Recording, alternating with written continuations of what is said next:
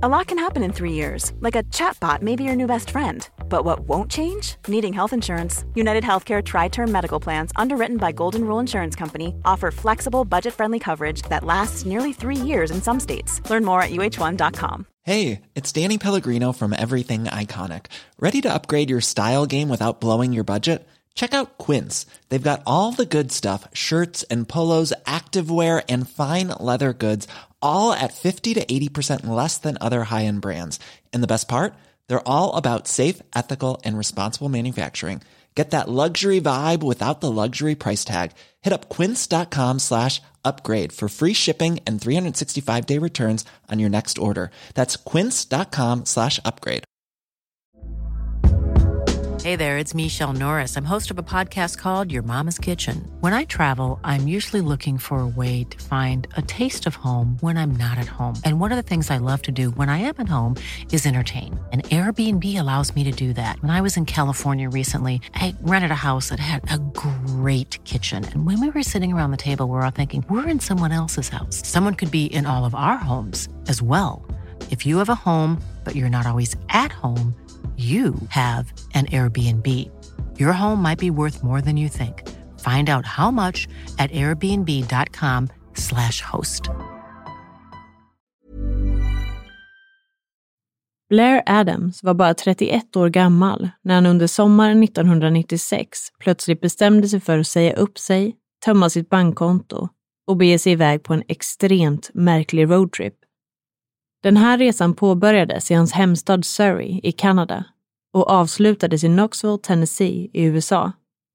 Där hittades Blairs livlösa kropp på en parkeringsplats och runt omkring honom låg alla hans kontanter och värdesaker, helt orörda. Blair hade betett sig märkligt en tid innan det här och uppgett att han kände sig rädd och förföljd. Men än idag, drygt 25 år senare, så vet man fortfarande inte om han försökte fly ifrån en person, sina egna paranoida tankar eller om han råkade ut för någonting helt orelaterat som i slutändan ledde till hans mystiska död.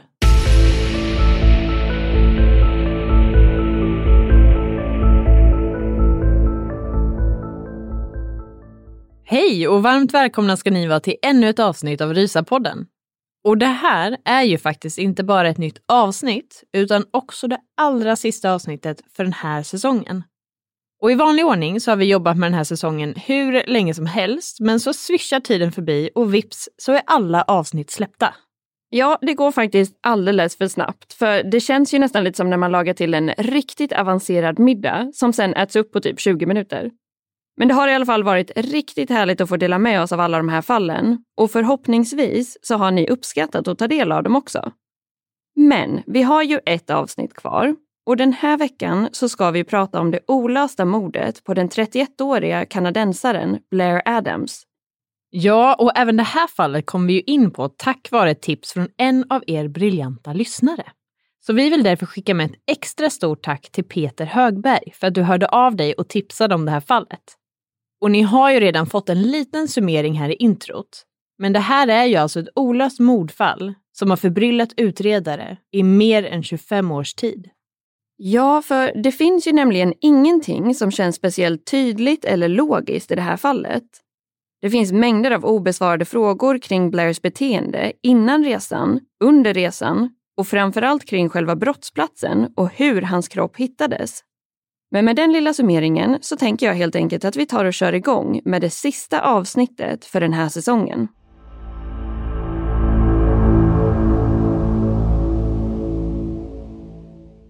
Robert Dennis Blair Adams föddes den 28 december 1964. Han kallades dock alltid vid sin mellannamn Blair och var därför känd som Blair Adams bland vänner och bekanta i sin omgivning. Han växte upp i staden Surrey som ligger i provinsen British Columbia i Kanada.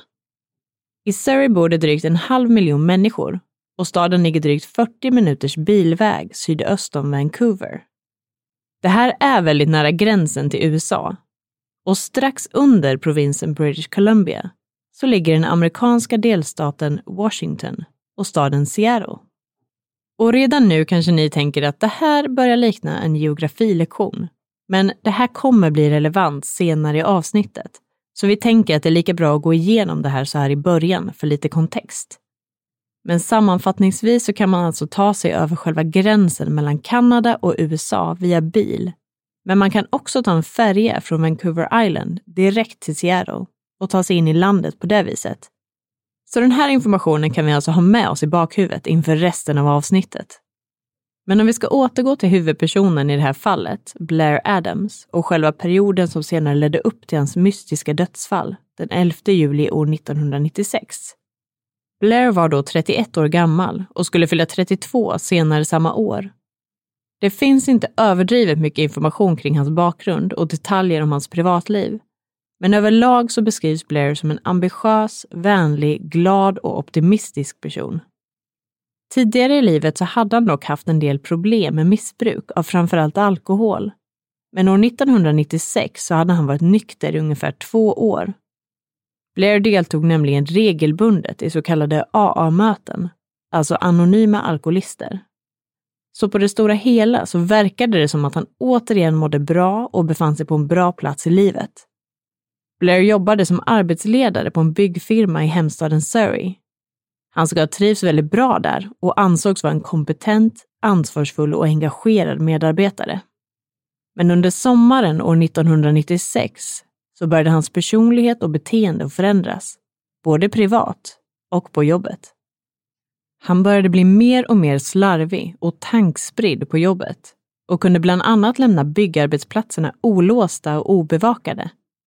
Blair hade tidigare nämnt för både familj och vänner hur mycket han älskade sitt jobb. Men helt plötsligt, kort innan mordet ägde rum, så bestämde han sig för att säga upp sig på dagen. I samband med det här så bad han om att få ut sin sista lönecheck. Men märkligt nog så återvände han aldrig för att hämta ut den.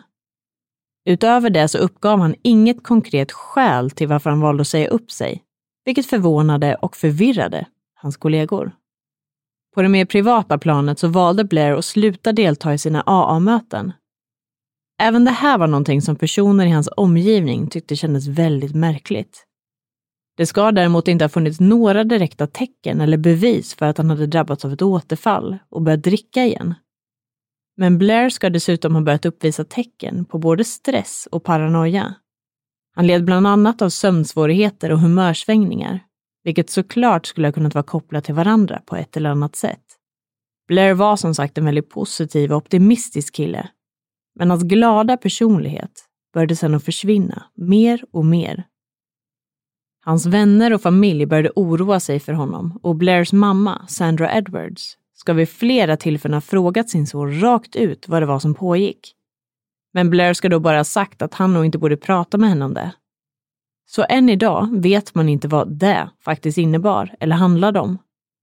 Utöver det här uttalandet så ska han också ha sagt till flera personer i sin omgivning att han var övertygad om att folk spred falska rykten om honom och att han var rädd för att någon skulle mörda honom. Hans vänner blev ännu mer förvirrade av det här extrema uttalandet eftersom att de inte alls kunde förstå varför någon skulle vilja skada eller till och med mörda honom. Blairs avvikande och paranoida beteende började sedan att eskalera allt mer under fredagen den 5 juli 1996. Just den här dagen så begav han sig nämligen till sitt lokala bankkontor och plockade ut alla sina pengar som han hade på sparkontot. Utöver det så hade han även ett bankfack med värdesaker inne på banken. Och även det här valde han att tömma helt under den här dagen. Bland annat så innehöll det här bankfacket kontanter till ett värde av ungefär 6 000 dollar. Men också diverse smycken, guld och platina till ett värde av ytterligare ett par tusen dollar. Så efter det här besöket så kan man ju säga att han hade en hel del pengar och värdesaker på sin person. Efter det här så ska Blair ha nämnt för sin mamma att han var stressad eller orolig över någonting och att han ville åka och hälsa på sin morbror. Han bodde i den närliggande staden Courtenay som också ligger i British Columbia. Det verkar dock som att det här besöket var ganska spontant och oplanerat eftersom att han ska ha åkt dit utan att ha kontaktat sin morbror innan. För när han väl kom fram så var han inte ens hemma och Blair åkte då hem till Surrey igen. Och man skulle kunna säga att det här var den första av flera oförklarliga resor som Blair sen skulle komma att göra under den närmaste tiden. Under söndagsmorgonen den 7 juli så körde Blair sen iväg hemifrån i sin bil av märket Chevrolet Chevette. Han begav sig då från Surrey till staden Victoria som ligger på Vancouver Island. Och här börjar vår tidigare lilla geografilektion att komma till nytta. Från Victoria så hoppade Blair nämligen på den färjan som går därifrån till Seattle, Washington och via landsgränsen mellan Kanada och USA. När han väl anlände till Seattle så blev han dock nekad inträde till USA vid gränskontrollen. Anledningen till det här var faktumet att han hade så pass mycket kontanter och värdesaker på sig att gränskontrollanterna flaggade honom som en potentiell drogsmugglare, även om han inte hade några droger på sig vid det här tillfället. När de kollade upp hans brottsregister visade det sig också att Blair hade åkt fast för misshandel och drogrelaterade brott tidigare. Han ska dessutom ha ljugit om det här faktumet och sagt att han inte hade något brottsregister när kontrollanterna frågade honom. Det är däremot inte helt tydligt vad det var för narkotikabrott det här ska ha handlat om. För att det framkommer inte att Blair ska ha haft några problem med missbruk av droger, utan att hans tidigare missbruk främst gällde alkohol. Men utifrån det här så sågs han helt enkelt som en risk och nekades inträde. Och han fick därför ta färjan raka vägen tillbaka till Kanada igen. Efter det här så åkte han hem till några kompisar. Väl där ska han ha sagt att han verkligen behövde ta sig över gränsen till USA eftersom att han trodde att någon var ute efter honom och ville se honom död. Vid det här tillfället ska Blair även ha indikerat att han var rädd för att vistas hemma i sin egen lägenhet och ska därför ha begett sig hem till sin mammas bostad. Han spenderade sedan natten där och under måndagsmorgonen den 8 juli så tog Blair sitt pick och pack och begav sig vidare på sin minst sagt märkliga roadtrip. Det här skulle dessutom bli sista gången som Sandra såg sin son i livet. Senare den här dagen så köpte Blair en flygbiljett tur och retur till Frankfurt i Tyskland som ska gå på drygt 1500 dollar. Det här flyget skulle avgå dagen efter, alltså den 9 juli. Och det kan ju spontant kännas lite skumt att han skulle välja att åka till Frankfurt av alla platser. Men det ska sägas att Blair hade vissa kopplingar till Tyskland. Han hade nämligen varit där och jobbat inom byggbranschen tidigare och hade under den här perioden även träffat en kvinna där som han dejtade under en tid. Det skulle senare visa sig att den här kvinnan inte hade någon som helst aning om Blairs planer och att de definitivt inte hade pratat om att han skulle besöka henne. Men bara ett par timmar efter det här inköpet så verkade Blairs planer återigen ha ändrats. Han bad då om att få tillbaka sina pengar för flygbiljetten med förklaringen om att den personen han hade planerat att hälsa på nu hade blivit sjuk. Och det här vet man ju inte alls om det stämmer eller inte. Och vem den här personen i så fall skulle ha varit. Dagen efter det här, tidigt under tisdagsmorgonen den 9 juli, så gjorde Blair ännu ett försök till att ta sig över gränsen in till USA. Men den här gången var det inte via färjan från Victoria till Seattle. Utan den här gången försökte han ta sig över landsgränsen på fastlandet istället. Och den här gränskontrollen ligger ungefär 40 minuter söderut från Blairs hemstad Surrey. Vid det här tillfället så körde han dock inte bil utan han försökte ta sig över gränsen till fots. Han uppmärksammades då av gränskontrollanter som tog kontakt med honom. I samband med det här så noterade de att Blair hade en hel del rivsår på sina händer, armar och ben. Någonting som de tyckte kändes lite märkligt och suspekt. Det visade sig sen att Blair matchade personbeskrivningen av en individ som hade stulit en bil i området tidigare. Man hade dessutom hittat en blå bil som hade rapporterats som stulen precis i närheten av platsen där Blair försökte korsa landsgränsen. Blair ska då ha sagt att han absolut inte hade någonting att göra med den här bilstölden och att han var oskyldig. Polisen ska inte heller ha haft några bevis för att han skulle vara skyldig och valde därför att släppa honom, men att återigen neka honom inträde till USA. Och en intressant detalj i det här är att utredare vid en senare tidpunkt fick höra att en av Blairs kompisar ska ha sett honom dagen innan det här köra runt i en blå bil snarare än i sin egen Chevrolet Chevette. Men det verkar däremot aldrig ha kunnat bekräftas ordentligt om Blair faktiskt hade någon koppling till den här bilstölden eller inte. Och om den på något vis var relevant i själva utredningen i stort. Men nu hade ju Blair återigen blivit nekad inträde till USA. Men det här stoppade honom inte från att göra ett tredje och sista försök att ta sig in i landet. Den här gången valde han först att lämna sin egen bil, alltså sin Chevrolet, på den internationella flygplatsen i Vancouver. Därefter hyrde han en annan bil, och mer exakt en Nissan Altima. Därefter körde han en dryg timme söderut till landsgränsen och på något vis så lyckades han den här gången att ta sig igenom kontrollerna och in i USA. Han körde sedan vidare söderut tills dess att han kom fram till flygplatsen i Seattle. Väl där lämnade han den hyrda Nissan-bilen vid flygplatsens parkering och hoppade på ett flyg till Washington DC.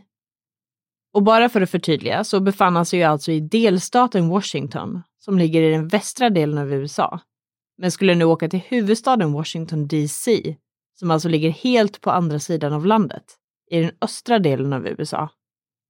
Och en sak som många tycker är lite märkligt med den här flygresan är faktumet att Blair valde att köpa en enkelbiljett som gick på drygt 700 dollar.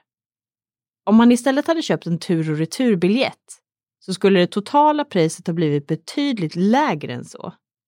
Men trots det här så valde han ändå att köpa en enkelbiljett. Men tidigt på onsdagsmorgonen den 10 juli så landade i alla fall Blair med flyget vid Dulles internationella flygplats i Washington DC. Därefter hyrde han en ny bil, och mer exakt en Toyota Camry, som han sedan körde iväg med söderut. Här påbörjade han en drygt sju timmar lång bilresa som slutligen skulle ta honom hela vägen till Knoxville som ligger i delstaten Tennessee. Och det här är ju sydväst om Washington DC, vilket egentligen innebär att han nu begav sig tillbaka åt hållet han hade kommit från tidigare. Under den tidigare delen av den här bilresan, i Troy, Virginia, så råkade Blair backa in i en annan persons bil. Det här orsakade inga större skador och kunde lösas på plats. Föraren av den andra bilen ska i efterhand ha sagt till polisen att Blair verkade som en trevlig ung man men att han verkade ganska så stressad. Efter det här så finns det bekräftande vittnesmål om att Blair befann sig på en bensinmack vid sin slutdestination i Knoxville, Tennessee. Det här var fortfarande under onsdagen den 10 juli, men ungefär vid klockan halv sex på kvällen. Enligt uppgift så ska han då ha pratat med en anställd på bensinmacken och beklagat sig över faktumet att han inte kunde starta sin bil det vill säga den hyrbilen som han hade kört hela vägen ner från Washington DC, en Toyota Camry. Personen på macken ska då ha förklarat för honom att det verkade som att han hade fel nyckel och att den nyckeln som han försökte använda troligtvis tillhörde en bil av ett annat märke. Och det här stämde mycket väl, för att den nyckeln han höll i tillhörde nämligen den andra hyrbilen som han hade kört tidigare, av märket Nissan Altima det vill säga samma bil som han hade lämnat bakom sig på flygplatsen i Seattle. Flera andra personer på plats ska också ha blivit involverade och försökte hjälpa Blair, som beskrivs ha framstått som ganska så stressad och upprörd kring hela den här situationen. Till slut valde personalen på bensinmacken att koppla in deras lokala kontakt som hjälpte till med bland annat bilservice och vägassistans. Det här var en man vid namn Gerald Sapp som har kommit att bli lite av ett nyckelvittne i det här fallet. När han pratade med Blair så sa han åt honom att leta igenom sina fickor och tillhörigheter ordentligt. Rent logiskt så borde han ju ha haft nyckeln på sig, för hur skulle han annars ha kunnat köra bilen till macken från första början? Men Blair ska då ha sagt att det var visst rätt nyckel och ska helt enkelt ha vägrat att leta igenom sina fickor eftersom han var så pass säker på sin sak.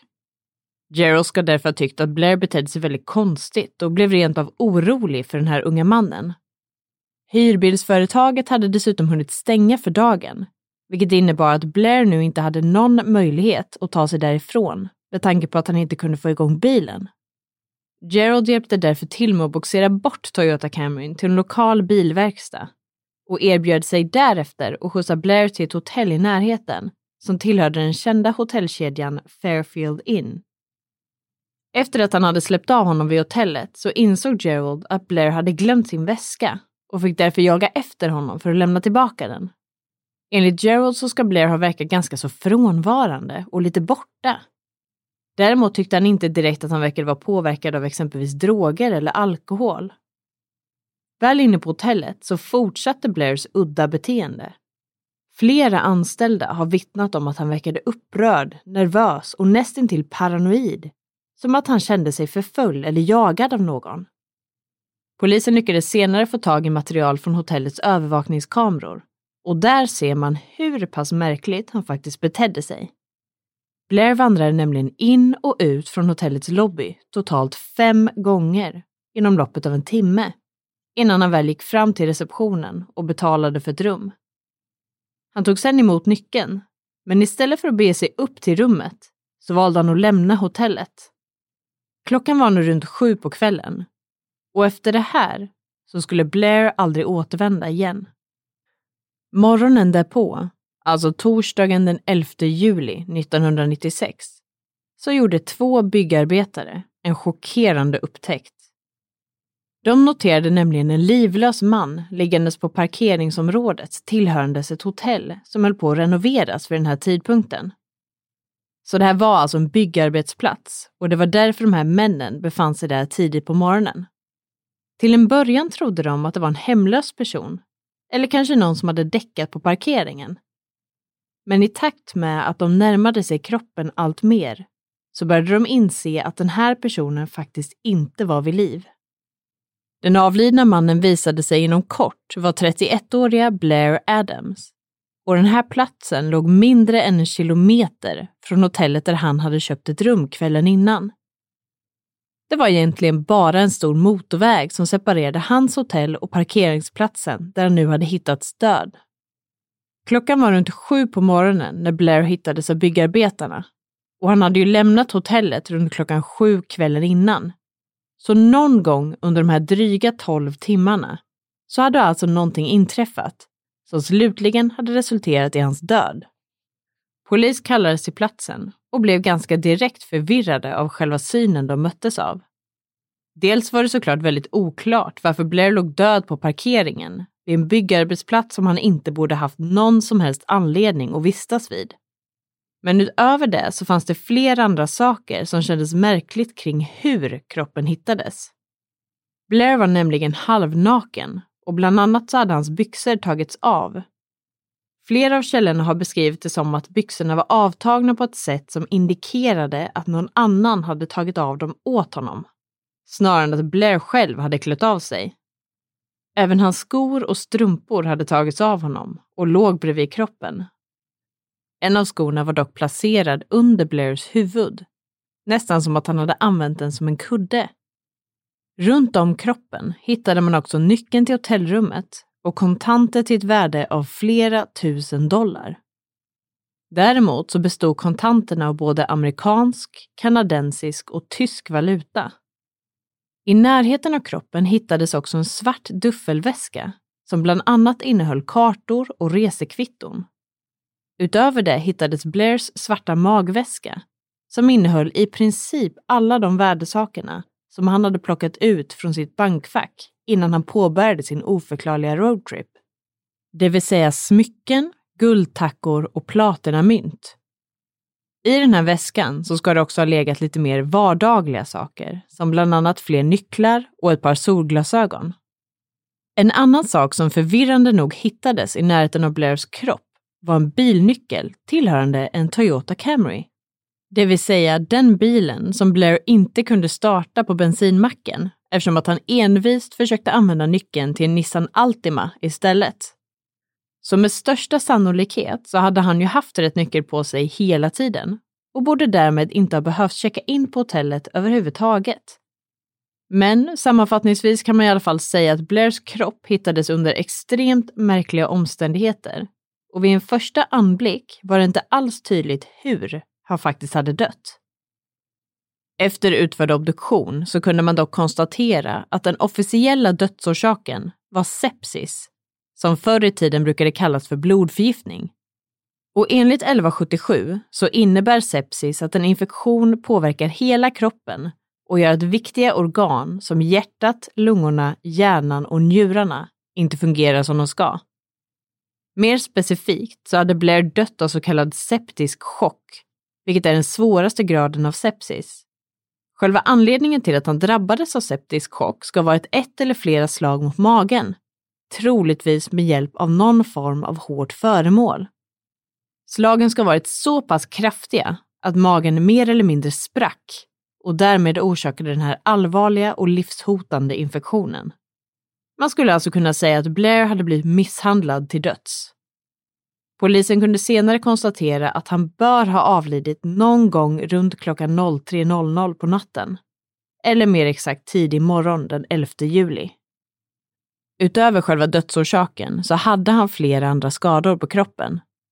Bland annat hade han ett stort och djupt sår i pannan. Och man misstänkte att det här hade orsakats av någon form av klubba eller kanske en kofot. Och det finns uppgifter om att det eventuellt kunde vara samma föremål som han hade blivit slagen med i magen. Det fanns också skador som indikerade att Blair hade kämpat för sitt liv den här natten. Gärningspersonen eller personerna hade dels slitit ut delar av hans hår och han hade tydliga försvarsskador på sina händer och armar. Utredaren misstänkte att Blair eventuellt också kunde ha blivit utsatt för sexuella övergrepp innan han dog. Det ska nämligen ha funnits vissa fysiska bevis som styrkte den teorin. Men däremot kunde man inte bekräfta det här med DNA. Och det var inte heller möjligt att bevisa att det skulle ha inträffat i samband med själva mordet. Så den här detaljen är därför lite omdiskuterad. Men faktumet att Blair hittades naken från midjan och ner har ju såklart också bidragit till än mer spekulationer kring eventuella övergrepp och att hans död skulle haft någon form av sexuellt motiv.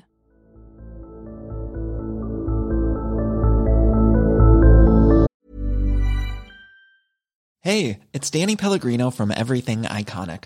Ready to upgrade your style game without blowing your budget? Check out Quince. They've got all the good stuff shirts and polos, activewear, and fine leather goods, all at 50 to 80% less than other high end brands. And the best part? They're all about safe, ethical, and responsible manufacturing. Get that luxury vibe without the luxury price tag. Hit up quince.com slash upgrade for free shipping and 365 day returns on your next order. That's quince.com slash upgrade. If you thought the only way to get a more defined jawline with natural looking results was through surgery, think again. Juvederm Volux XC is a non surgical injectable gel filler that improves moderate to severe loss of jawline definition and can help you achieve natural looking results with little downtime. Even better, this improved definition lasts up to one year with optimal treatment. No maintenance required. Improve jawline definition for a smooth, sculpted look with Juvederm Volux XC. For important safety information and to find a licensed specialist, visit juvederm.com. That's J U V E D E R M.com. Not for people with severe allergic reactions, allergies to lidocaine, or the proteins used in Juvederm. Common side effects include injection site redness, swelling, pain, tenderness, firmness, lumps, bumps, bruising, discoloration, or itching. There's a risk of unintentional injection into a blood vessel, which can cause vision abnormalities, blindness, stroke, temporary scabs, or scarring. Talk to a licensed specialist to find out if it's right for you. Hey there, it's Michelle Norris. I'm host of a podcast called Your Mama's Kitchen. When I travel, I'm usually looking for a way to find a taste of home when I'm not at home. And one of the things I love to do when I am at home is entertain. And Airbnb allows me to do that. When I was in California recently, I rented a house that had a great kitchen. And when we were sitting around the table, we were all thinking, we're in someone else's house. Someone could be in all of our homes as well. If you have a home, but you're not always at home, you have an Airbnb. Your home might be worth more than you think. Find out how much at airbnb.com/slash host.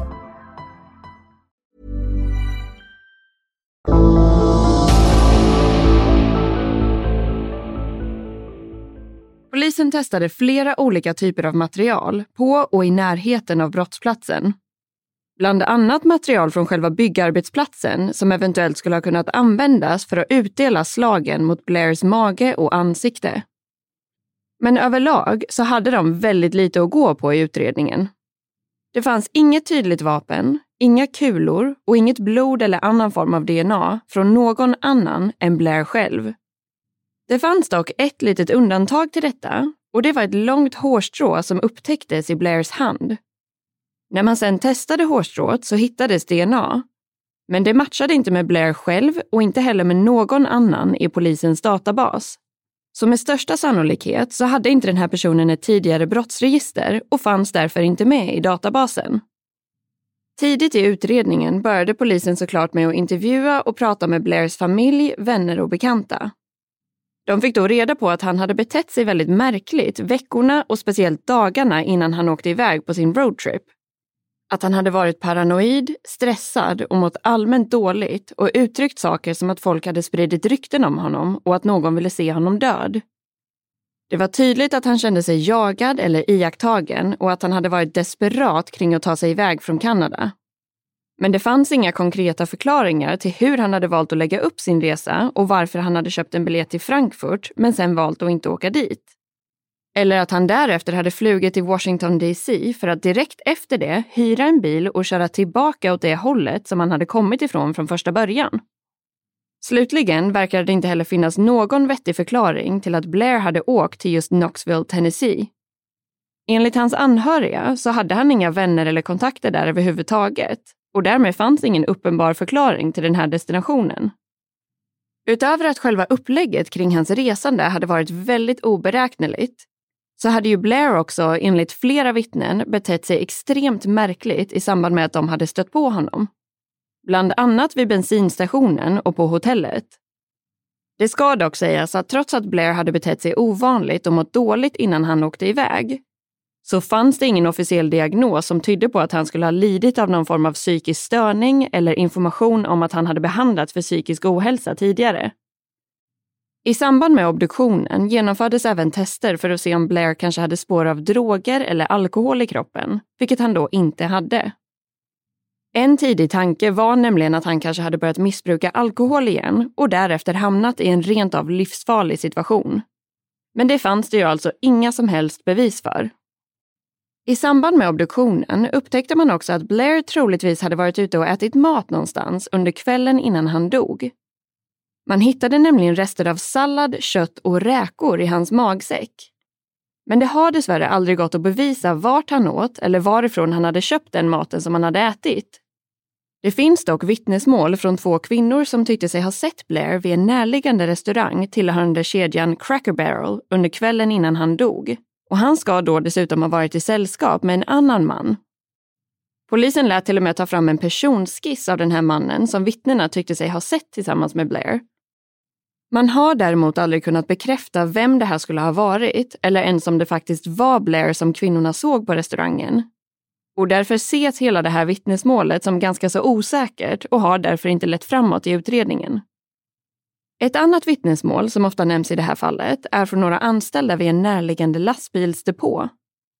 De tyckte sig nämligen ha sett Blair vid den här depån runt klockan tio på kvällen och han ska då ha suttit och pratat med en annan man på ett till synes avslappnat sätt.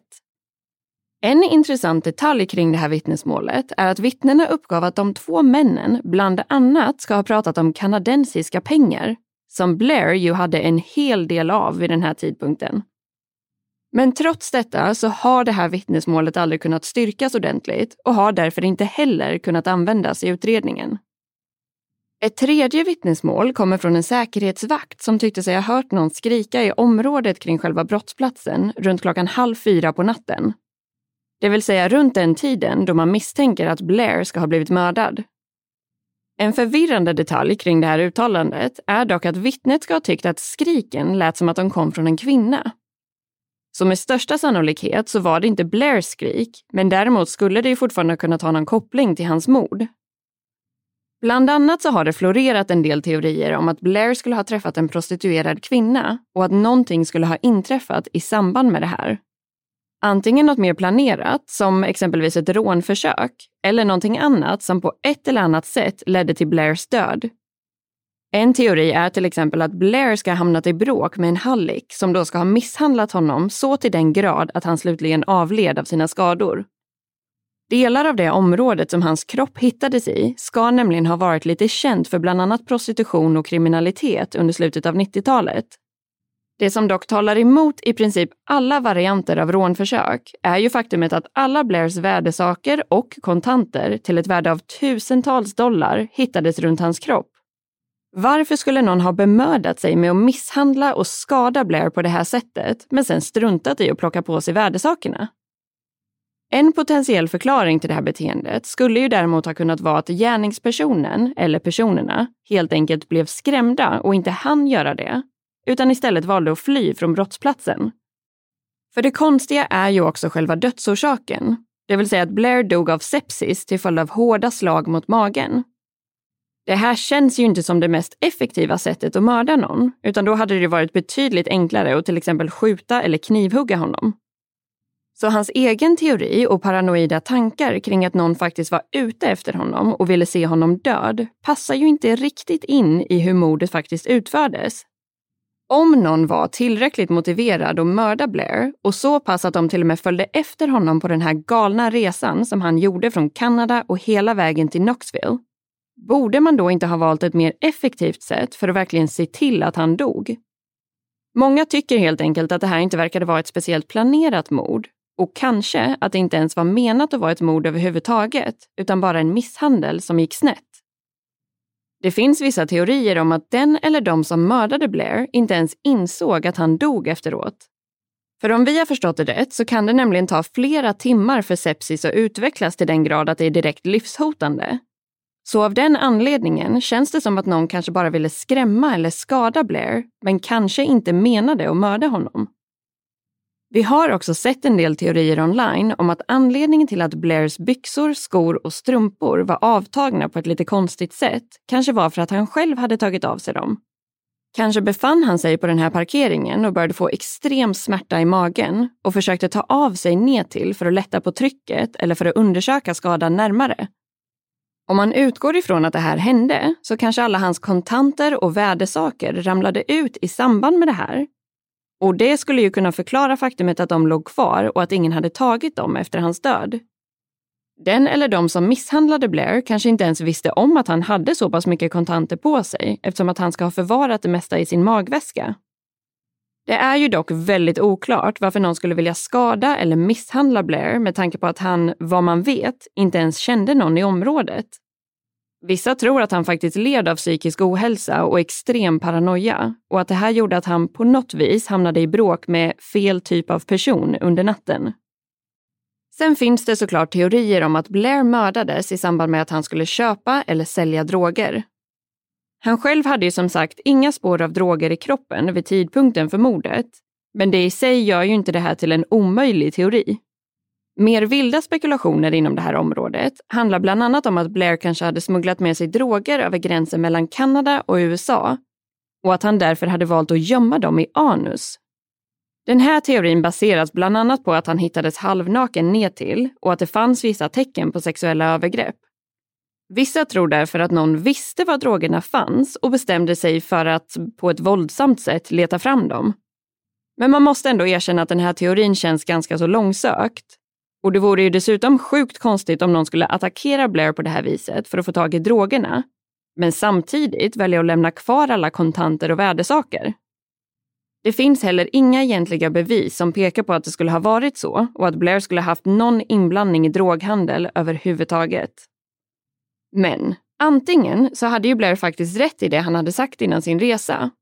Någon var ute efter honom och ville se honom död och om den här personen befann sig i Kanada så är det ju ändå imponerande att den här personen orkade och ens lyckades med att följa efter honom i alla hans steg på den här minst sagt oklara roadtrippen. Bland annat så finns det en del obekräftade misstankar om att det skulle ha varit någon på Blairs tidigare arbetsplats. Han ska nämligen vid något tillfälle ha nämnt att han kände sig hotad av några kollegor som han hade jobbat med under tiden han bodde i Tyskland och som nyligen hade återvänt till Kanada. Utöver det så valde han ju dessutom att säga upp sig väldigt plötsligt från ett jobb som han älskade och ska sedan aldrig ha återvänt för att hämta ut sin sista lönecheck. Oavsett vem eller vilka det var som eventuellt var ute efter Blair så måste han ju ha varit ordentligt rädd med tanke på hans märkliga beteende. Och med tanke på att han tog med sig alla sina pengar och värdesaker kan man ju dessutom undra om han någonsin hade tänkt återvända hem igen. Men om det här inte alls stämde och om ingen hade varit ute efter honom så är det ju extremt osannolikt och väldigt olyckligt att han skulle råka falla offer och mördas av en ren slump. Man kan ju undra vad oddsen är för någonting sånt och lite märkligt är det ändå att Blair trodde att han skulle bli mördad och att han sen blev det. Det finns helt enkelt väldigt många oklarheter i det här fallet och allt går verkligen att vända och vrida på utan att komma närmare någon form av rimlig förklaring. Under åren så har det riktats viss misstanke mot några andra personer i det här fallet på grund av hur de agerat eller uttalat sig. En av dessa personer är Gerald Sapp, mannen som försökte hjälpa Blair på bensinmacken och som skjutsade honom till hotellet. Efter mordet togs Gerald in på förhör av polisen eftersom att han hade varit en av de personer som hade träffat Blair precis innan han dog. Man samlade även in hårstrån från honom för att kunna jämföra med det håret som hittades i Blairs hand. Men det fanns absolut ingenting som tydde på att Gerald skulle ha varit inblandad och han kunde därför uteslutas som misstänkt. Men det som många tycker är märkligt är att Gerald sen valde att säga upp sig från sitt jobb eftersom att han mådde så pass dåligt över den här situationen och för att han kände att han hade blivit anklagad för mord. Även om han officiellt inte hade det. Jag måste dock säga att det känns ganska långsökt att Gerald skulle ha haft någonting med mordet att göra. Och framförallt är det ganska synd att hans namn ens kommer upp i den kontexten eftersom att han med största sannolikhet bara hade försökt hjälpa Blair den där kvällen. Även Blairs egen mamma och hennes man, alltså Blairs styvpappa, har fått en del misstankar riktade mot sig. Bland annat för att hans mamma Sandra på senare år ska ha uttalat sig om att hon visste varför Blair hade åkt iväg från Kanada från första början. Hon ska nämligen ha sagt att anledningen till att han reste iväg var för att han skulle besöka OS, eller de olympiska sommarspelen som ägde rum i Atlanta år 1996. Och Atlanta, Georgia, ligger ju bara ett par timmar från Knoxville, Tennessee, så på ett sätt känns det ju ganska så rimligt. Själva eventet skulle dock inte börja förrän den 19 juli 1996, så mer än en vecka efter Blairs död. Utöver det så verkade han ju inte ha nämnt det här för någon annan och framförallt så förklarar inte det här hans märkliga sätt att ta sig dit och varför han hade tagit med sig alla sina värdesaker på resan. Och det kanske märkligaste av allt är ju också faktumet att Sandra inte alls nämnde det här för polisen i samband med utredningen och efter mordet, utan att det här har kommit upp först på senare år. Gällande Blairs styvpappa så ska han ha fått misstankar riktade mot sig på grund av hans sätt att bemöta folk som har försökt eller fortfarande försöker att lösa det här fallet. Vid flera tillfällen ska han ha svarat i telefon hemma hos Sandra och då blivit väldigt arg och upprörd Bland annat ska han ha sagt saker som att han inte vill nysta i det här längre och någonting i stil med att det är helt jävla omöjligt att lösa det här fallet. Blairs styvpappa jobbade också inom byggbranschen och vissa har därför poängterat att det känns lite konstigt att både Blair och hans styvpappa arbetade inom det här området och att Blair till slut hittades död på just en byggarbetsplats. Och i brist på andra vettiga teorier så har det därför spekulerats en del kring om det kanske inte var en slump att han hittade stöd på just den platsen. Så man kan ju såklart konstatera att både Sandra och hennes makes beteende kan verka lite udda för utomstående. Men samtidigt får man ju också ha respekt och förståelse för att de faktiskt har förlorat Blair på det här fruktansvärda sättet. Och som alltid vet ingen av oss hur man skulle reagera eller bete sig efter ett sånt typ av trauma. Med tanke på att utredningen egentligen aldrig ens tog fart eftersom att det fanns så pass lite att gå på, så gjorde man andra saker i jakten på sanningen.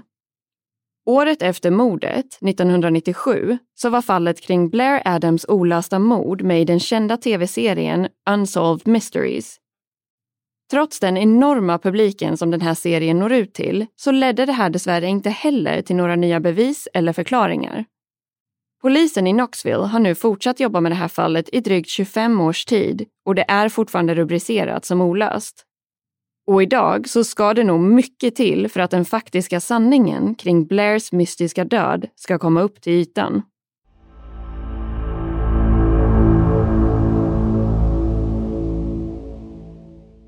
Ja, alltså det här fallet är ju verkligen en riktig head scratcher.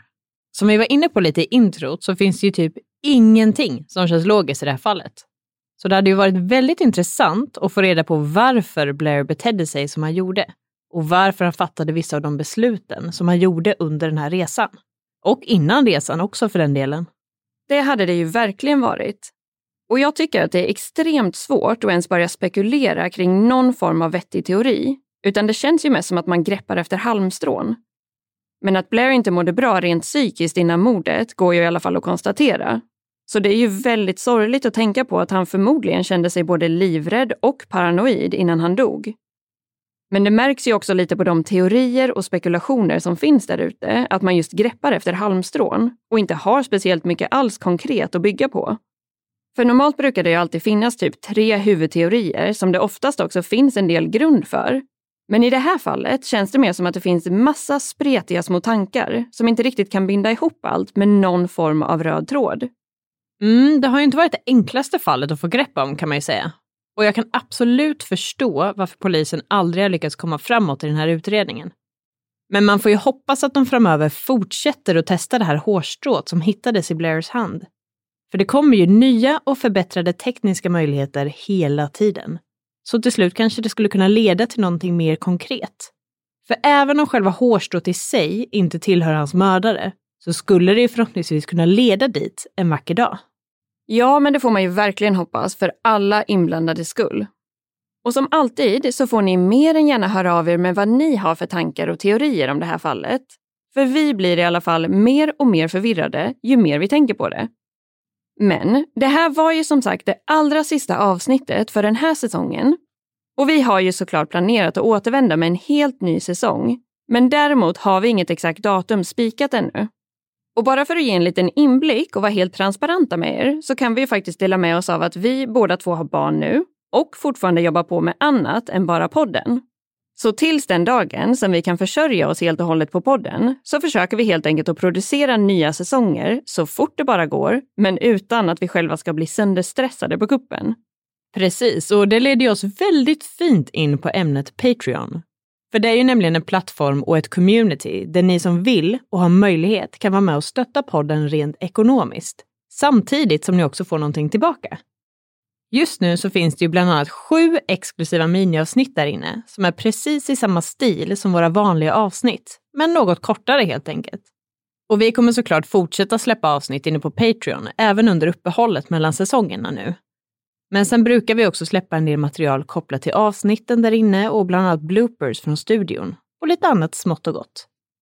Och det ska sägas att trots att vi verkligen älskar att jobba med den här podden så är det tyvärr inte en självklarhet för oss att fortsätta producera nya avsnitt i all oändlighet om vi inte har rätt förutsättningar och tillräckligt mycket tid för att kunna göra det. Så om du som lyssnar uppskattar den här podden och vill vara med och bidra på något sätt så är det bara att du kikar in på patreon.com rysapodden eller klickar in dig direkt här i avsnittsbeskrivningen.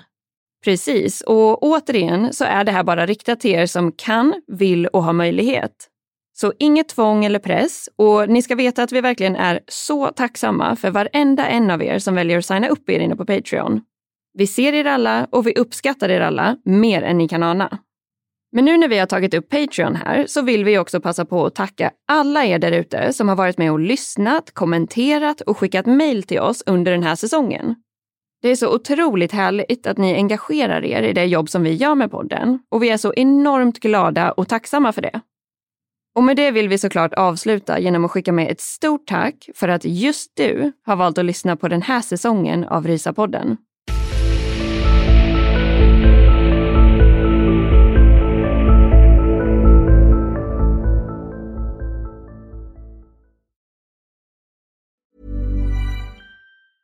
Hey, it's Danny Pellegrino from Everything Iconic.